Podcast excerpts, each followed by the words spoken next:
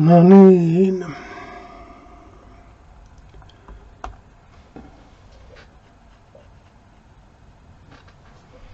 Saamaa saunan jälkeinen projekt, projekti jatkuu. Enkä viitsi tätä varten lähteä nyt juhlatamineita laittaa päälleni. Jotta voisit oikein ymmärtää tämän päivän tapahtumat, jotka on aika dramaattisia, niin kutsuttu Jeesuksen temppelin puhdistus, niin sun kannattaisi lukea, tai sun kannattaisi kuunnella se edellinen äänitys, jonka otsikko on Temppelin armoilla. Siinä mä kuvailen sitä, niitä puitteita, joissa tämä draama toteutuu ja sitä valtavaa, valtavaa koneistoa, jonka keskelle Jeesus tuli. Soille on tuolla mun takana.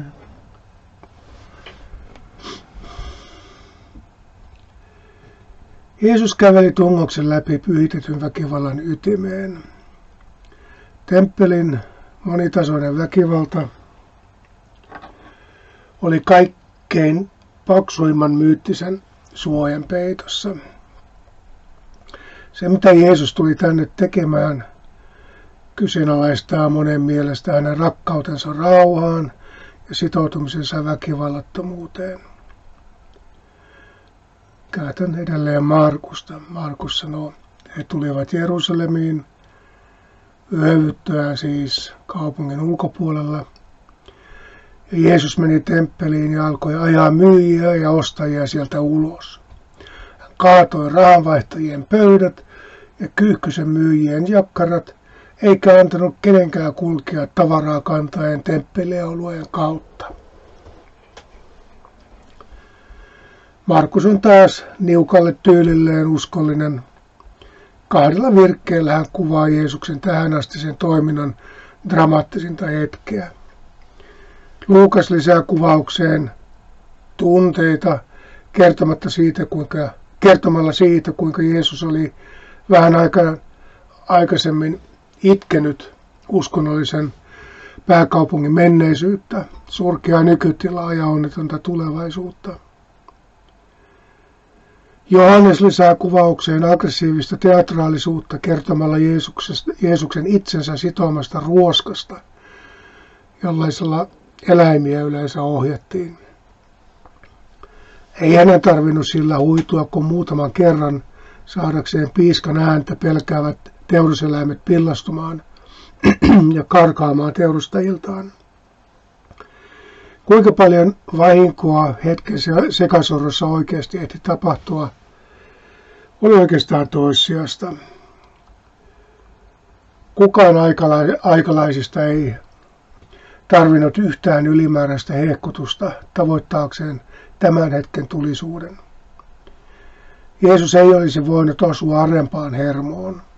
Vaikka piiska vinkui vain ilmassa, se osui suoraan maan mahtavimpien kasvoille. Eikä hän häpäissyt vain heitä, vaan kaikkea sitä pyhää, jota koko kansa kilpaa kunnioitti. Miten hän onnistui estämään tavarakuljetukset valtavan temppelialueen kautta ilman avustajia? Ei vaikuta kovin todennäköiseltä, että opetuslapset olisivat uskaltaneet uhmata maan pyhimmän paikan auktoriteettia ja melko täydellistä kansansuosiota. He olivat odottaneet Jeesuksen piiskaavan roomalaisia, eikä lopullisesti pilaavan oman seura- ja seuraajansa maineen kansanjoukossa piiskaamalla, heiluttamalla piiskaa täällä temppelissä. Eikä hän ei tarvinnut siihen yhdenkään opetuslapsen tukea. Joskus vain tulee sellaisia hetkiä, jolloin on vuosia kytenyt vakaumuksen palo kohtaa vastustajansa niin vimmaisella auktoriteetilla, ettei sitä kukaan uskalla uhmata. Monet muutkin ovat joskus elämänsä aikana kokeneet tällaisen nyt tai ei koskaan hetken, joka polttaa viimeisetkin sillat menneisyyteen ja ajaa tulevaisuudelle ilman mitään turvaa. Ehkä tämä oli sellainen hetki Jeesuksen elämässä. Uskon niin. Sellaiset hetket eivät yleensä kestä pitkään. Ihmisjoukko, jonka arki on keskeytynyt, ei yleensä pysy raivoisimmankaan karisman lumoissa kuin hetken. Ehkä vain muutaman minuutin kestänyt suuren suuttumuksen hetki keskeytti juutalaisen elämänmenon tärkeimmät toiminnot tavalla, joka oli kaikille osapuolille hengenvaarallinen. Temppelin vartijat olivat epäilemättä paljastaneet miekkansa, mutta alkurysäyksen jälkeen tilanne oli jähmettynyt hetkeksi paikoilleen. Ennen kuin papit ehtivät kiirehtiä tilannetta rauhoittamaan, Jeesus oli jo tehtävänsä tehnyt, eikä hän jäänyt odottamaan neuvotteluja tai pidätyksiä. Mitään ulkoista vahinkoa ei ehtinyt tapahtua. Sattuiko jonkun myyjän nilkka nyrjehtämään, nirhaantumaan tai jäikö ruoskasta jollekin sivalluksen jälkeä, se on täysin mitätön kysymys. Todellinen vahinko koski heitä, joiden tehtävänä oli huolehtia temppelin vaikutusvallasta kansan keskuudessa. Jos tämä minimellakka olisi kasvanut niin suureksi, että roomalaisten olisi pitänyt puuttua tilanteeseen, juutalaisten rajallinen itsehallinta olisi voinut loppua siihen. Roomalaiset olisivat turvallisuussyistä vallanneet koko temppelin. Sen kautta tietenkin häpäisseet sen. Se taas olisi syössyt Juudean veriseen sotaan, koska juutalaiset eivät sellaista olisi sallineet. Jeesus oli häpäissyt kaikkein pyhimmän instituution ja pilkanut kansakunnan pyhimpiä arvoja. Hän oli pilkanut Tooraan viittä kirjaa, joista Jumala oli antanut tarkat uhraamisen ohjeet ja selittänyt jokaisen uhrin merkityksen. Miten hän julkesi miten ihmeessä hän uskalsi. Ensin Jeesus keskeytti uhrieläinten kauppaamisen ja rahojen vaihdon. Mitä se tarkoitti? Mihin hän sillä pyrki? Tekeekö tämä hänestä kaikkien eläinsuojelijoiden sankarin? Miksikä se ei? Ihan hyvästä syystä. Tämä protesti ulottui kuitenkin paljon syvemmälle. Rahavaihtajat ja uhrieläinten myyjät edustivat symbolista pyhää mutta käytännössä he olivat vain rituaalisia linkkejä väkivallan ja uhrin välillä. He edustivat sijaisuuriutta vaativaa uskonnollista systeemiä, jossa sekä raha että uhrieläin olivat syyllisten ja saastaiden tai kiitollisuusvelkaisten ihmisten sijaisia. Uhraajan ja uhrin välissä on kolme vaihetta. Prosessi alkaa siitä, kun uhraaja tuo rahan itsensä vastineena rahavaihtajalle.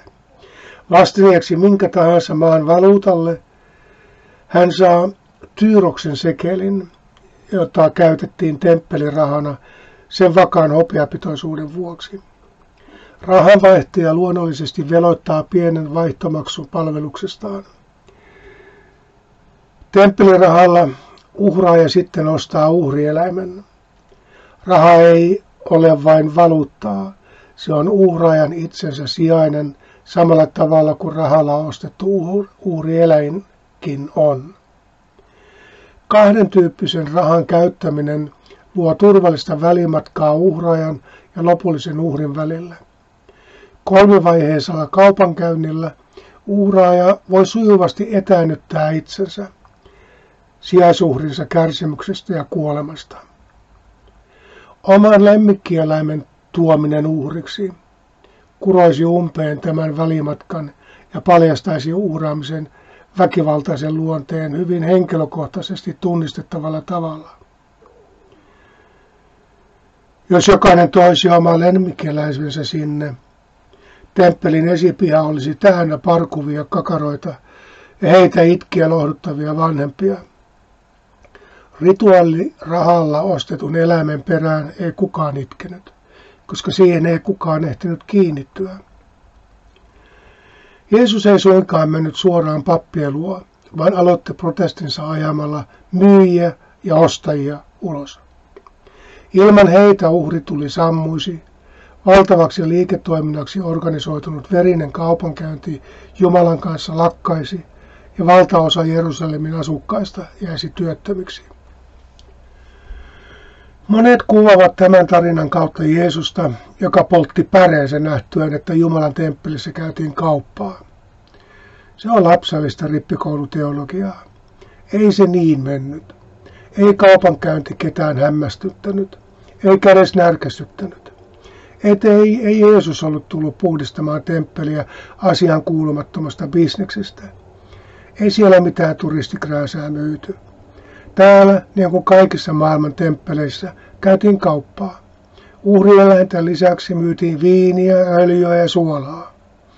Kauppa oli välttämätön ja käytännössä hyvin perusteltu osa koko uhrisysteemin ylläpitoa. Paikan päällä ostettu uhrieläin oli takuu varmasti rituaalisesti puhdas ja siksi uhriksi kelpaava. Koko temppelissä välillä harjoitettiin myös riistokapitalismia. Köyhille tarkoitetut uurikyykkyset saattoivat maksaa tolkuttoman paljon. Naiset ja spitaaliset, jotka tarvitsivat niitä rituaalisessa puhdistautumisessa, saattoivat olla niin köyhiä, että heillä ollut varaa halvimpaankaan uuriin. Se ei liikuttanut myyjiä, joiden tavoite oli liikevoittonsa maksimoiminen. Ei Jeesus silti rähinöinyt alentaakseen uurieläinten hintaa. Ongelma oli paljon isompi ja vakavampi. Siellä myytiin Jumalan anteeksiantoa, taivallista siunausta ja suojaa pahuutta vastaan, eikä kaikilla ollut varaa sitä ostaa. Rahanvaihtajat toimivat myös temppeliveron keräjinä, eivätkä he asioineet niiden kanssa, jotka jo ennestään olivat velkaa papistolle. Näin köyhät menettivät kunniansa lisäksi uhreilla ostetun puhtauden, armon ja varjeluksen. Rahattomina he eivät enää kelvanneet temppelin asiakkaiksi ja jäivät siksi tavallaan Jumalan kirouksen alaisiksi. Ei Jeesuksen tarvinnut hyökätä temppelin sisemmille pihoille pappia ravistelemaan. Rituaalisesti epäpuhtaana hän ei olisi päässyt edes juutalaisten maallikkomiesten alueelle. Hänellä riitti, että sai rahaa ja tavaraa ja eläliikenteen temppelin ja ulkomaailman välille edes pieneksi hetkeksi pysäytettyä. Sellaisen seisauksen ylläpitäminen pidemmän aikaa valtavassa temppelissä olisi vaatinut pienen armeijan. Opetuslapset olivat liian kauhuissaan auttaakseen Jeesusta millään lailla. Jeesus pystyy kuitenkin yksin salpauttamaan hengi, temppelin hengityksen tarpeeksi pitkään saadakseen koko valtavan uhrikoneiston varpailleen. Ennen kuin temppeli vartiosto ehti puuttua mihinkään, Jeesus vetäytyi hieman syrjemmäs aiheuttamansa kaauksen keskipisteestä ja alkaa opettaa paniikkireaktion partaalla käynyttä harrasta kansaa. Markus. Hän opetti ihmisiä näin. Eikö ole kirjoitettu, minun huoneeni on oleva kaikille kansoille rukouksen huone. Lainaten vapaasti Jesajaa ja Jeremiaa Jeesus sanoi, että temppelin pitäisi olla avoin myös muukalaisille ja pakanoille. Jopa eunukeille, jotka olivat juutalaisessa puhtaushierarkiassa kaikkein alimpina. Jokaisen temppelin olemukseen kuuluu tietty poissulkevuus. Niihin ei kuka tahansa pääse. Jos pääseekin, niin vain tietyllä tavalla puhdistautuneena, pukeutuneena ja käyttäytyvänä. Jerusalemin temppelissä kysymys oli näistä kaikista. Niin kauan kuin pyhyys oli määritelty erottautumisena muista, se oli liitossa väkivallan kanssa. Juuri uskonnollisista syistä hyljeksittyjen ja saastaisina pidettyjen ihmisten kanssa Jeesus oli viihtynyt kaikkein parhaiten. Heitä hän oli puolustanut, heitä hän nosti ylös uhrin asemasta. Jeesukselle pyhyys, pyhyys oli uhrin kohtaamisessa, eikä uhrin polkemisessa, eikä uhrin tappamisessa. Ei Jeesus silti ollut ajamassa takaa mitään avoimuusreformiakaan. Muutama avointen ovien ilta ei olisi korjannut mitään, kun koko rakennuskompleksi toimintoineen oli muuttunut uskonnolliseksi, uskonnollisesti pyhitetyksi rosvoiluksi. Jeesus jatkaa, mutta te olette tehneet sitä rosvojen luolan. Hän ei säästele sanojaan. Hän ei näytä osoittavan sanojaan erityisesti kenellekään. Kaikki, jotka tähän toiminnallaan osallistuvat, ovat olleet mukana muuttamassa temppeliä rosvojen piilopaikaksi, epäpyhäksi palatsiksi, jossa kyykytetään köyhiä. Jeesus käänsi käsityksen rosvoudesta päälailleen.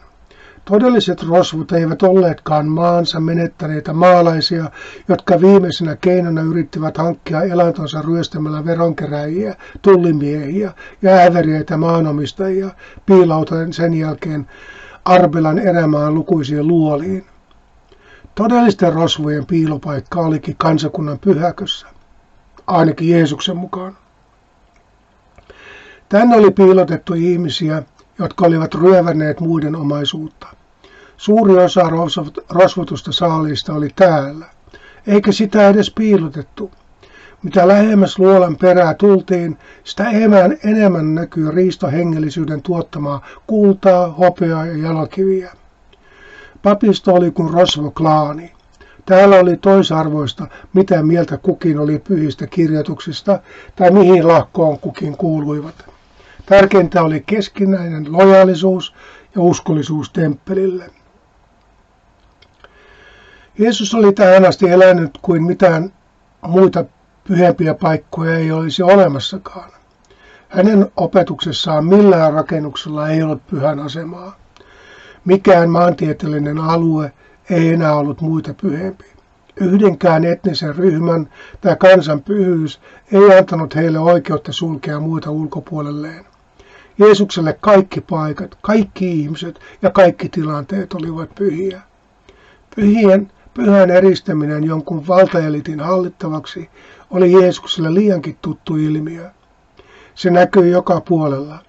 Jeesuksen julistama Jumalavaltukunta oli ainakin vaakatasolla tarkasteltuna täysin eksentrinen merkityksessä epäkesko, eriskummallinen, poikkeuksellinen valtakunta, vailla mitään tunnistettavaa valtakeskusta maan päällä. Jeesus näki temppelin magnetismin, mutta hänelle sillä ei ollut mitään mimettistä lumovoimaa.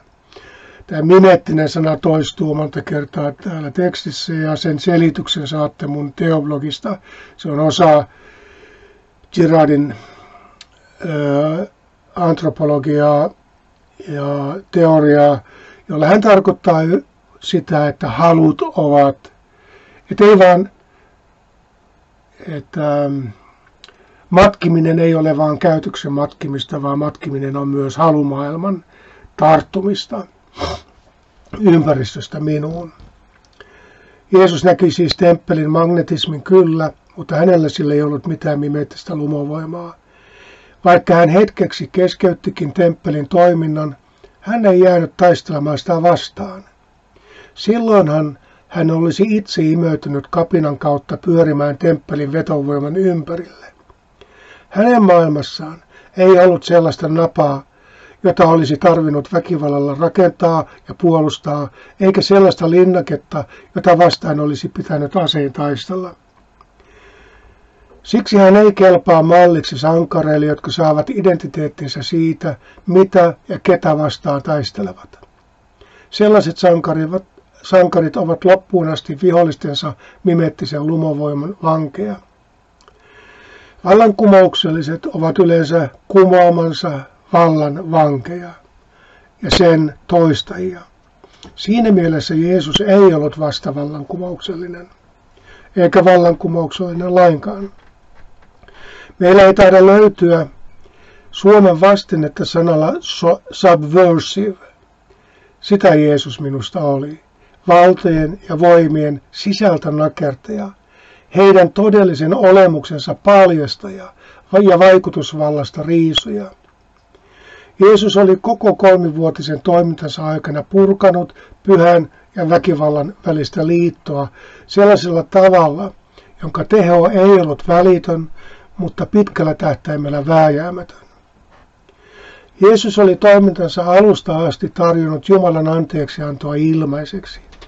Hän ei alkuunkaan uskonut, että Jumala tarvitsisi ainuttakaan kuolemaa voidakseen suhtautua eläviin suopeasti. Uhraaminen ei ollut vain turhaa, se oli perusteitaan myöten väärin. Siksi temppeli-instituutio tulisi kokonaan lopettaa. Pyhälle uhraaminen oli väkivaltaa uhrieläimiä kohtaan ja poissulkevaa kaikkia niitä kohtaan, joilla ei ollut varaa ostaa uhreja, tai jotka etnisistä syistä eivät saaneet osallistua Jumalan suosion ja anteeksiannon ostamiseen. Kirkkoraamattumme, kirkkoraamattumme on otsikoinut tämän tapahtumakuvauksen tulkinnallisella nimityksellä temppelin puhdistus. Se saattaa olla poliittisesti ja uskonnollisesti korrekti ilmaisu, mutta jää liian varovaiseksi. En usko, että temppeli Jeesuksen mielestä mitään puhdistusta tai reformaatiota olisi kaivannut. Lakkauttamista se oli paitsi. Jeesuksen sinänsä melkein mitätön liikevaihdon hetkellinen keskeytys oli profetaalinen ilmoitus siitä, että mytologisesti perustellun rituaalisen väkivallan aika oli ohi. Jumala ei tarvitse verta. Hän on rakastava ja anteeksiantava missä tahansa, kenelle tahansa ja milloin tahansa, aina, jokaiselle, kaikkialla. Heti tämän kohtauksen jälkeen kaikki näytti jatkuvan ennallaan. Rahavaihtajat olivat nostaneet pöytänsä ja tarkistaneet kassansa. Uurieläinten myyjät jatkoivat työtään niin kuin mitään ei olisi tapahtunut. Temppelivartiosto ei tiennyt, mitä olisi pitänyt tehdä. Jeesuksen pidättäminen olisi voinut aiheuttaa mellakan, koska provoka- provokatiivinen käytös loppui. Hänen annettiin olla rauhassa siinä hartaassa toivossa, että hänkin vastaisuudessa jättäisi temppelin rauhaan. Suurin osa massiivisesta pyhinvaltajien paljoudesta tuskin ehti huomata mitään. Sana tästä lyhyestä episodista lähti kuitenkin leviämään. Nopein tieto kulki hierarkiassa ylöspäin. Markus. Ylipapit ja lainopettajat kuulivat tämän ja miettivät, miten saisivat Jeesuksen raivatuksi pois tieltä. Farisialaiset ja saddukealaiset papit, jotka yleensä olivat keskenään eri mieltä ihan kaikesta, löysivät toisensa yhteisen uhan edessä. Jeesus oli avoimesti uhmannut Tooran määräämää uhriliturgiaa, sitä hoitavaa papistoa ja epäsuorasti myös koko valtakunnan johtoa, ihan Rooman keisariin asti. Markuksen mukaan temppeliaristokratia ei miettinyt Jeesuksen toiminnan merkitystä, eikä sitäkään, minkälaisen rangaistuksen hän siitä ansaitsisi. Vastaus kumpaankin kysymykseen oli jo annettu. Kysymys oli vain keinoista. Markus. He pelkäsivät häntä, koska hänen opetuksensa oli tehnyt ihmisiin voimakkaan vaikutuksen. Pohjimmiltaan he pelkäsivät niitä ihmisiä, joiden Jeesuksen joihin Jeesuksen opetus oli tehnyt vaikutuksen.